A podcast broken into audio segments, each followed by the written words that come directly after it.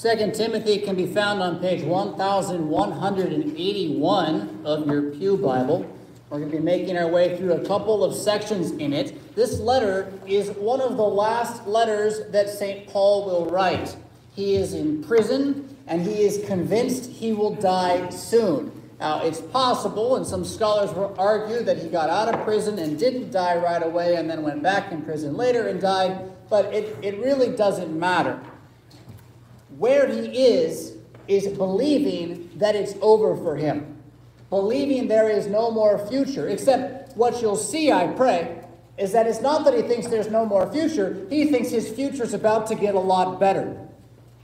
He has grasped this idea that's very difficult for modern Christians which is to believe that death is gain. It doesn't mean death is good. Death is still the punishment for sin. But because Christ has died, Christ is risen, Christ will come again. Now, death is no longer only entry into perdition. Death is a passage to the highest heaven, wherein you will rest with Christ until the day he returns and puts you back in your body, risen from the dead, perfected in all innocence, righteousness, and blessedness, to dwell on a new earth underneath a new heavens forever and ever. And some people will then get caught up, brought away on forever and ever. That sounds so big. How can I imagine it? Don't think of forever as a long future. Think of forever as now that never ends. Jesus has made it so that your now will never end. And your death now is gain because it will leave your sin behind, buried in the tomb of Jesus. And everything you experience will then only be free and ever improving more and more. Paul is convinced he's almost there. And having come the long distance from being a persecutor of the church, a blasphemer of God, a murderer of his brothers, he now is glad to say, I have kept the faith.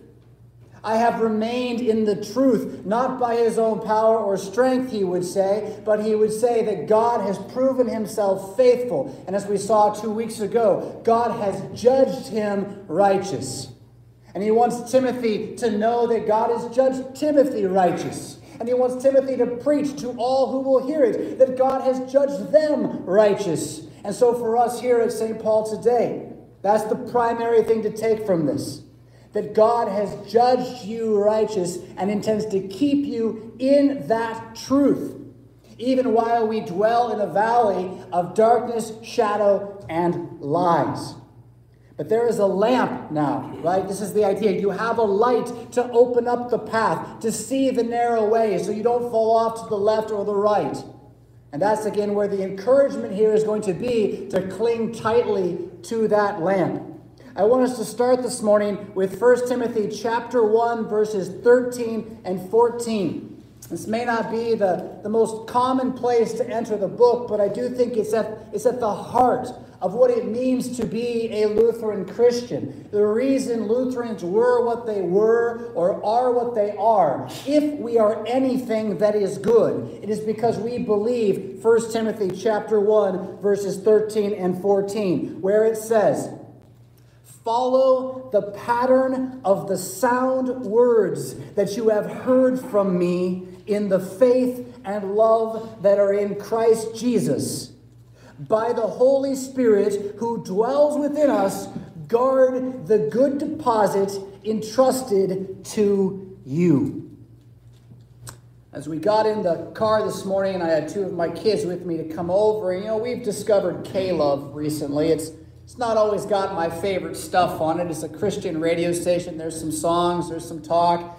Yeah, some of the songs are very encouraging. They can brighten your day and remind you of Jesus. Some of the songs, not so much. Most of the talk uh, is, the kind of talk you hear on the radio about nonsense. But some of the talk this morning uh, was about leadership. It came out and it said, Do you want to know about leadership? Go look at Matthew chapter blah, blah, blah. I turned it off. The Bible doesn't care about leadership. Leadership is a buzzword that's come about because in the 1980s, a bunch of Christians decided that business practices borrowed from American business could make the church work better. And so they adopted things like mission and vision and leadership as if they were biblical ideas and began to teach them as the purpose of the church. In fact, there was a massive movement called the purpose driven church. Now, maybe you've heard this, maybe you haven't. It's still there, it's not as big as it used to be. But it continues to lead a lot of people into foolishness. To the level where I heard recently from within our own Lutheran Church Missouri Synod, there was a major conference focused upon mission. You've heard that, right? Mission. It's about mission. Do the mission. You will have to search a long time in the Bible to find that word because it's not there unless you look for the word apostle, which isn't what they talk about when they talk about mission. Now, why am I saying all this? Because for 30, 40, 50 years, they've been telling you the reason you're a church is to go tell people about Jesus. And that's just not true. Now, did I just say don't tell people about Jesus? No. No, I didn't say that at all. I just said that's not what makes us church. What makes us church is that we know about Jesus. And what Paul says here in 1 Timothy chapter 1 is that what we should be doing together is not forgetting that. Rather than being concerned with how we're going to make God do more, mission, we should be concerned by asking God to do more for us, keeping us in the faith, making us run the race, guarding the deposit entrusted to us. Now, I have this belief, I think it's biblical, that when you attend to caring about the sound words of the Bible as a group, you won't be able to stop yourself from telling the right people about your church. Mission will happen because you'll be so glad you go to a church that tells you about Jesus, you're going to tell someone about Jesus.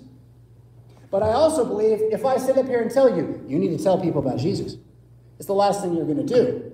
You're going to feel really guilty about it. You're going to feel like you're not capable of doing it. You're going to feel like you missed a bunch of opportunities. You're going to be wondering why and how you can do more. The last thing you're going to find is peace in the soul.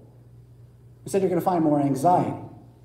So, again, I'm going to read these verses. This is what it means to be church. Verse 13 follow the pattern of the sound words. He means read the Bible, know what the Bible says. Believe the words of the Bible are God's words. Use God's words for yourself, for your family, for your life. Let them be the pattern that you believe will stand even when the fires come and sweep all the mythologies and lies and stories away. Build your house on the rock and not on the sand. Follow the pattern of sound words that you have heard from me. That means what Paul writes to us, yes? In the faith and love that are in Christ Jesus. Faith and love. Two different things, both essential, both mm, watered down now. So, whenever you see the word faith in the Bible, I want you to substitute in your head the word trust. Trust. The trust you have in Christ. Because he is risen. He is risen indeed. Alleluia. He has proven himself to be trustworthy. He has declared to you he will not leave you or forsake you. He has baptized you into the discipleship of his holy name. So to trust him above all things is a gift he's given you. And again, you haven't made this in your heart. He's made this in your heart. So cling to it.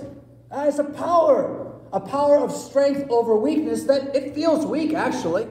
It feels weak. When you are weak, when you have nowhere to turn, when it looks like you have Job's life, falling apart around you, trust in Jesus because he will see you through it. And then love.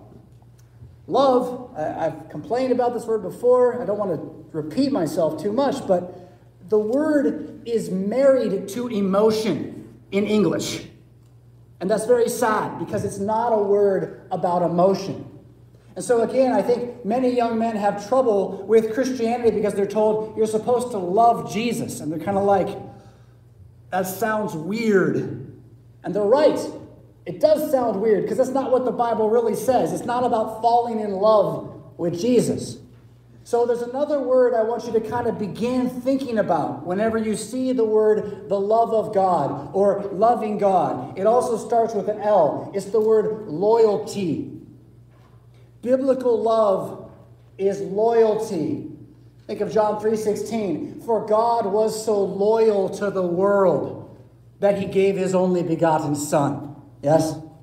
And so here again, Paul says, follow the pattern of sound words that teach you to trust Jesus and to be loyal to Jesus. Because again, Jesus is loyal to you and has proven himself trustworthy.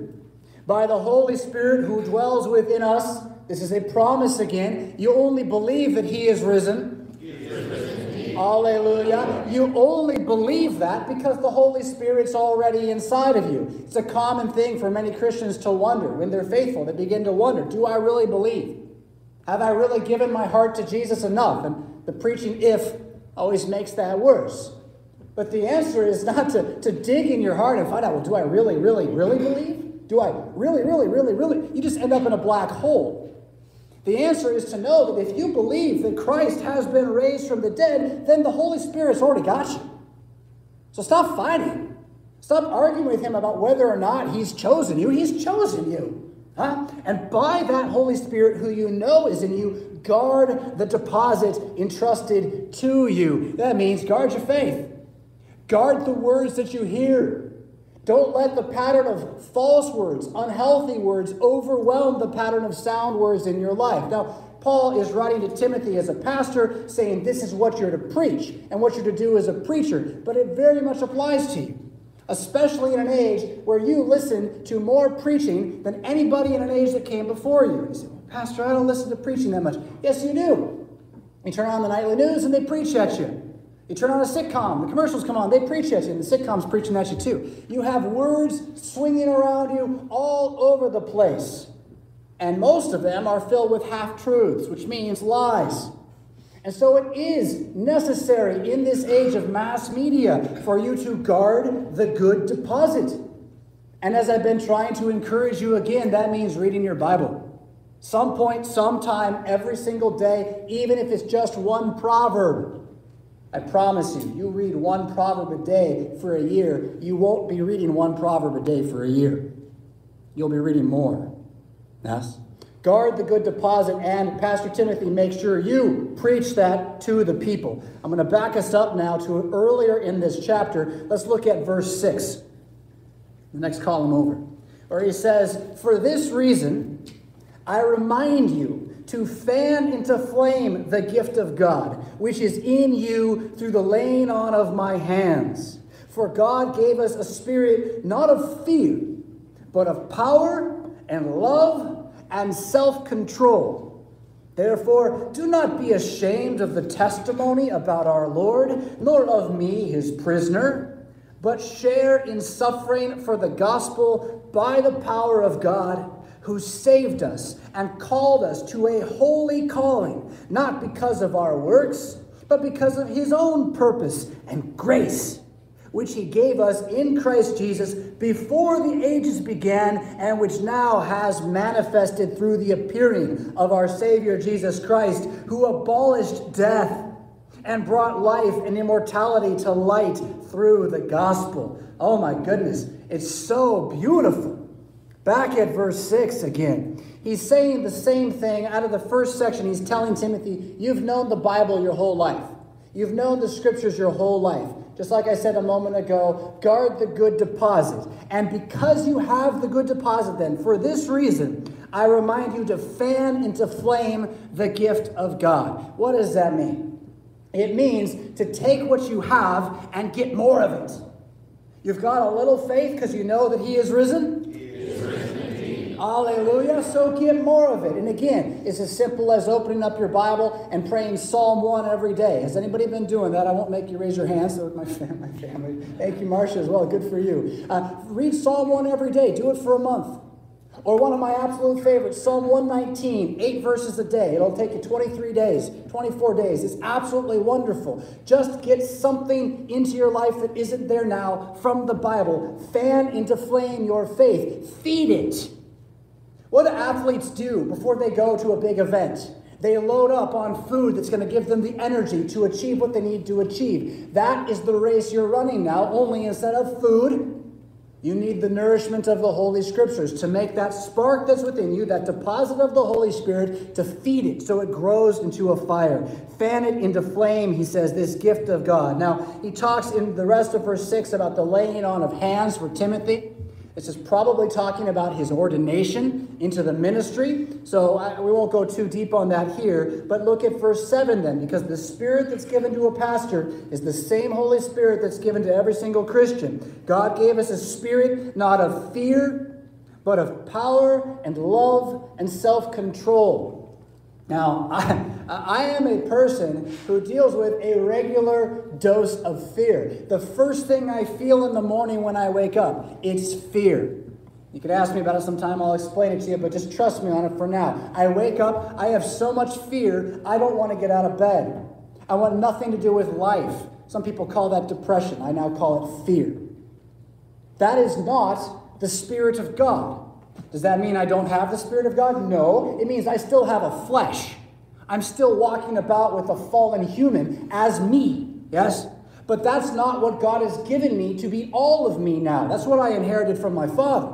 What I've inherited from God the Father through His Son Jesus Christ is the Holy Spirit of power and love and self control. We talked about love already, loyalty to God, loyalty to my neighbor, Power, he's going to talk about again in a moment because it's not the kind of power you think. I'm going to succeed at everything I ever do. It's not that kind of power. We'll come back to that. But self control there.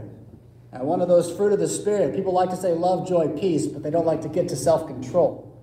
And I'll tell you, this is, this is superpower for you as a Christian. Everyone wants to have their will be better at saying no to this and yes to that. A Christian really does have the ability to begin to fight your flesh because you have this word of God that can tell you the truth in such a way so as to fan into flame a certainty that lets you stand against the present evil age. That's the spirit you've been given. And again, it begins by believing me when I say, go home and read your Bible this week. Stop thinking it's all just going to come to you while you sit there and open it up and feed it. Feed it and see if that exercise of discipline does not create more self control in your life.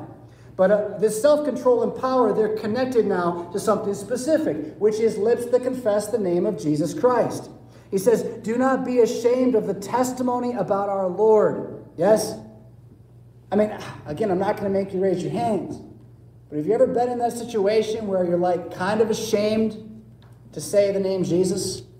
Or kind of ashamed maybe to, to pray loudly in the restaurant? That kind of thing? Uh, kind of ashamed to open up your Bible in front of somebody else. Yeah? And the point is not that you're not a Christian for that. That's pretty normal. Paul is then saying, though, don't let it win. Don't let it win. Say the name Jesus out loud and see if it doesn't get stronger in your life. Instead of saying, oh, darn it, say praise Jesus.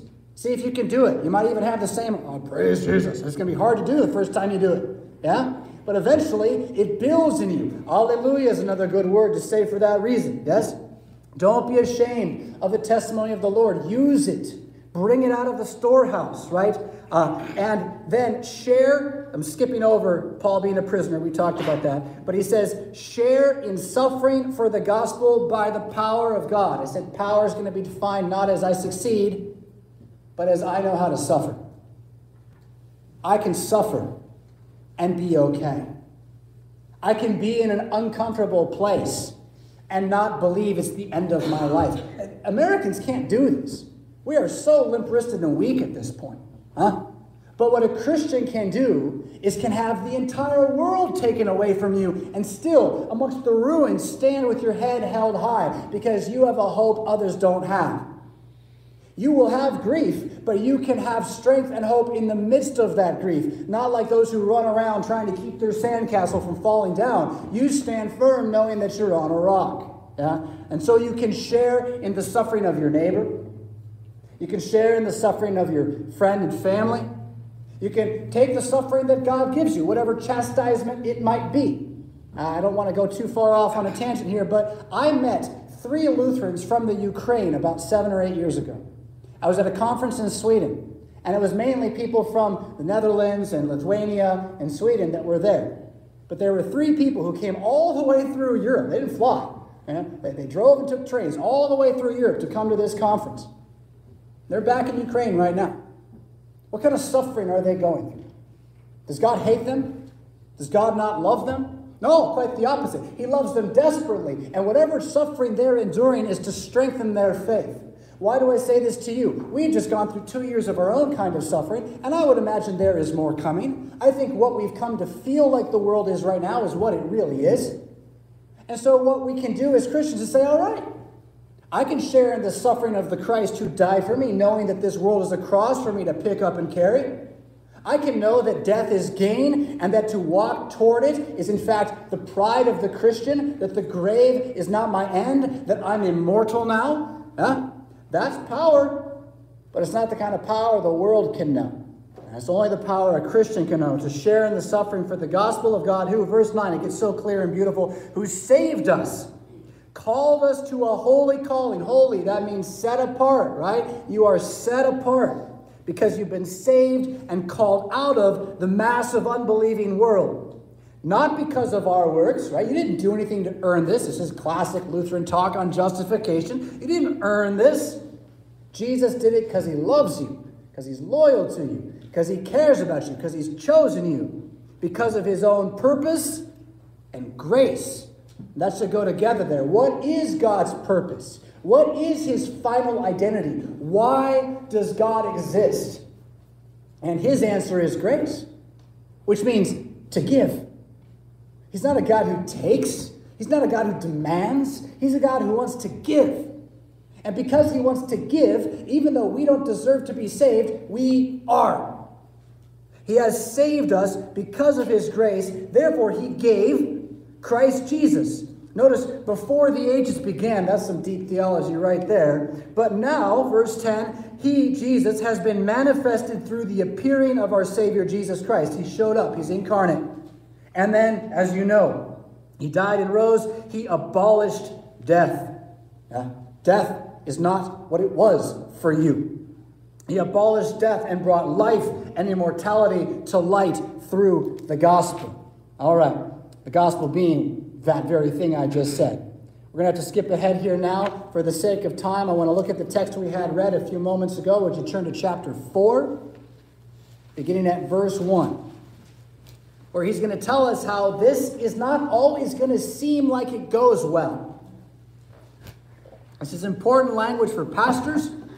It's important language for elders and elected officers of congregations. It's important language for fathers who want to be fathers of Christian households. It's not always going to look like it's going well for the church. There'll be times of growth, that's in season, and there'll be times of famine that's out of season. Yeah? But all the same, we have one good seed. I mean, I don't know what farmer, when it's not going well, decides to change the seed. Let's try a different seed, see if it grows better in this bad dirt. And that's not what you do. You wait and pray for the rain. Yeah? And that's kind of what Paul is going to get at here. Verse 1 of chapter 4, he says, I charge you. Remember, Timothy's a pastor. You better do you better do this, Timothy. You better preach this stuff. I charge you in the presence of God and of Christ Jesus, who is to judge the living and the dead. That is, since you know he's your king, since you know he's your God, since you know judgment day is coming, I need you to hold to this. And by his appearing in his kingdom, I just kind of said that again, right? The second coming's coming. Preach the word. Preach the word. There it is. For you, Christian, that means read your Bible and listen to a preacher who preaches the Bible. Anyone who comes with a different word comes with a false gospel. They come to steal your faith. Yeah? Preach the word, be ready in season and out of season. There. We just got to circle that in your heart. There's going to be times when the church is doing great and everything seems to be going well, and the word is finding root in people's hearts, and they're believing that it gives them wisdom and hope and power and self control. And then there's going to be times when you say what is true, and someone throws a fit and says, I'm never coming back, and they leave. You don't change it.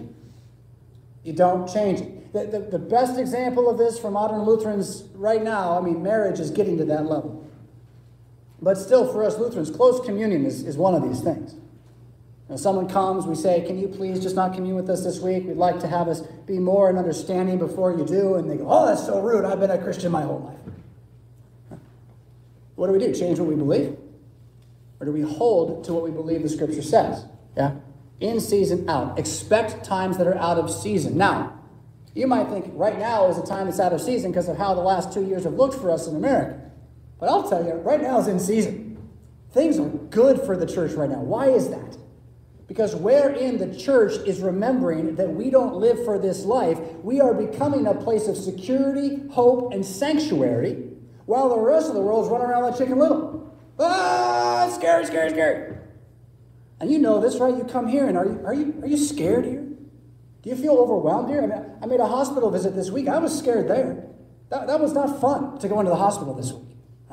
But coming here again, what do I find? I find people that are hungry to believe that this life isn't all there is. I find people who want to believe that the Bible is true and He is risen. He is risen Hallelujah. So I think St. Paul, at least, is in season right now. I would love you to embrace that and start scattering the seed yourself. It means confessing Jesus' name. But also, don't forget, there are times that are out of season. And that's not the time to change.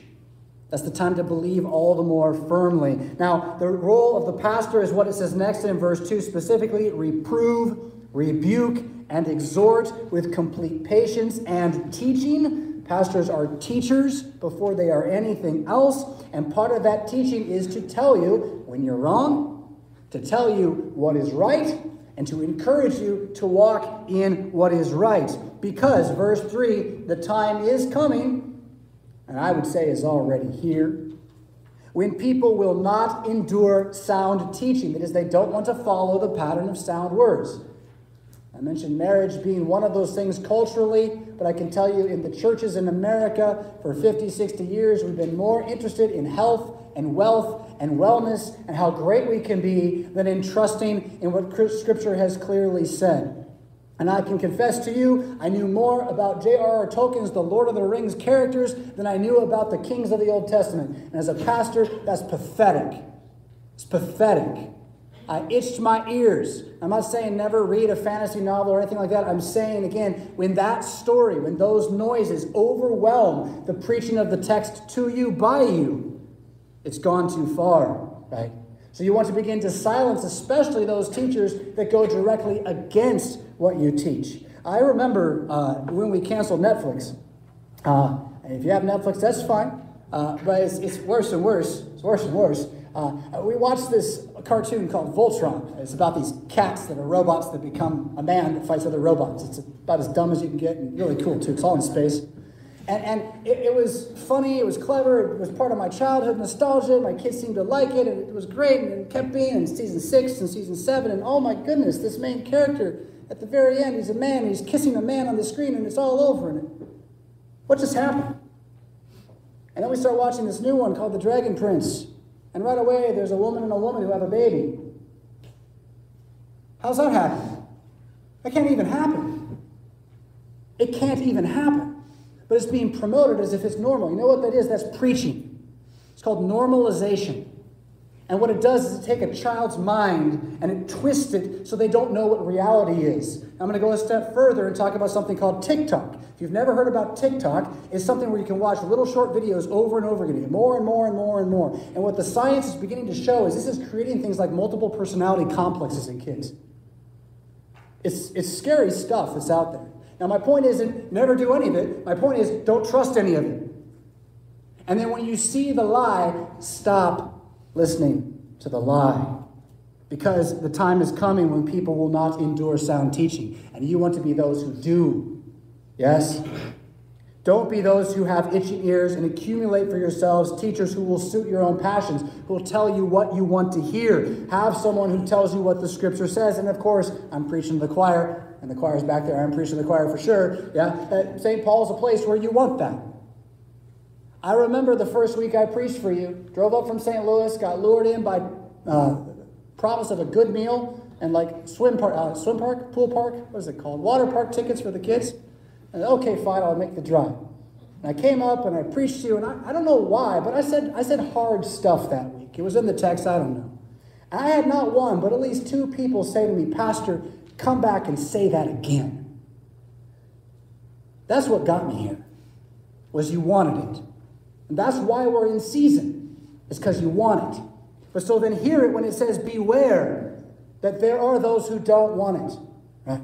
Beware of that and guard your heart against your own passion so that you do not turn away from listening to the truth and wander off into myths. Rather than seeking stories from far away that you cannot confirm, as for you, verse 5, be sober minded. That means think clearly.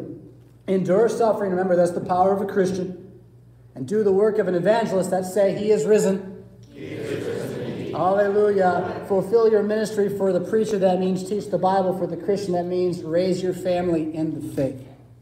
Run the race marked out for you. Let the world go the way the world's going to go. And remember that for you, death is gain. Though they take, do you know this yet by heart? Though they take your wife, goods, fame, child, or life, though these all be gone, the battle still is won. The kingdom ours remaineth. In the name of Jesus. Amen.